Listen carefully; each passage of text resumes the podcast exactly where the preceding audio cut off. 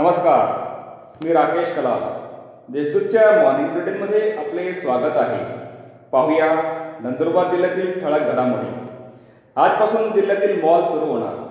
Mission begin again अंतर्गत तिसऱ्या टप्प्यात नंदुरबार जिल्ह्यात एकतीस ऑगस्टपर्यंत काही शिथिलतेसह लॉकडाऊन सुरू ठेवण्याचे आदेश जिल्हाधिकारी डॉक्टर राजेंद्र बाबर यांनी निर्गमित केले आहेत. त्यानुसार आज दिनांक पाच ऑगस्टपासून मॉल आणि व्यावसायिक संकुले निर्धारित वेळेत सुरू ठेवण्यास अनुमती देण्यात आली आहे. शिवाय रिक्षासाठी वाहन चालक आणि इतर दोन प्रवासी चार चाकी वाहनांसाठी वाहन चालक व इतर तीन प्रवासी आणि दुचाकी वाहनावर चालक आणि सहप्रवाशास अनुमती राहणार आहे. परंतु दुचाकीवर मास्क आणि हेल्मेट घालणे आवश्यक राहणार आहे. नंदुरबार जिल्ह्यात एकाच दिवशी सहासष्ट कोरोनाबाधित नंदुरबार जिल्ह्यात आज तब्बल सहासष्ट कोरोनाबाधित रुग्ण आढळून आले आहेत. ही आकडेवारी आतापर्यंतची सर्वाधिक आहे.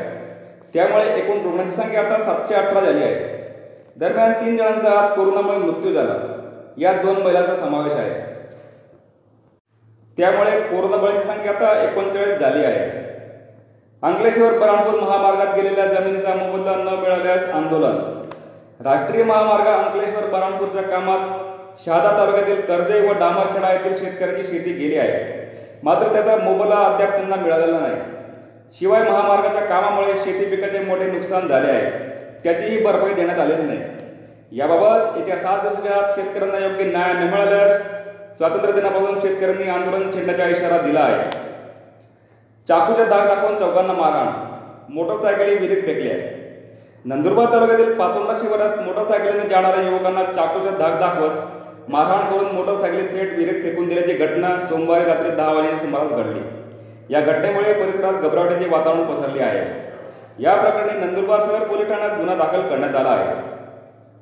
गुर्जर महासभेतर्फे पंचवीसव्या वृक्ष लागवडीचा कार्यक्रम. अखिल भारतीय गुर्जर महासभेतर्फे पंचवीसव्या वृक्ष लागवडीचा उपक्रम राबवण्यात येणार आहे. या उपक्रमाची सुरुवात शाळा तालुक्यातून करण्यात आली आहे. यापैकी दहा हजार वृक्ष लाग उपलब्ध झाले आहेत. या होत्या आजच्या ठळक घडामोडी. अधिक माहिती आणि देश विदेशातील ताज्या घडामोडींसाठी देशदूत डॉट कॉम या संकेतस्थळाला भेट द्या. तसेच वाचत राहा दैनिक देशदूत. धन्यवाद.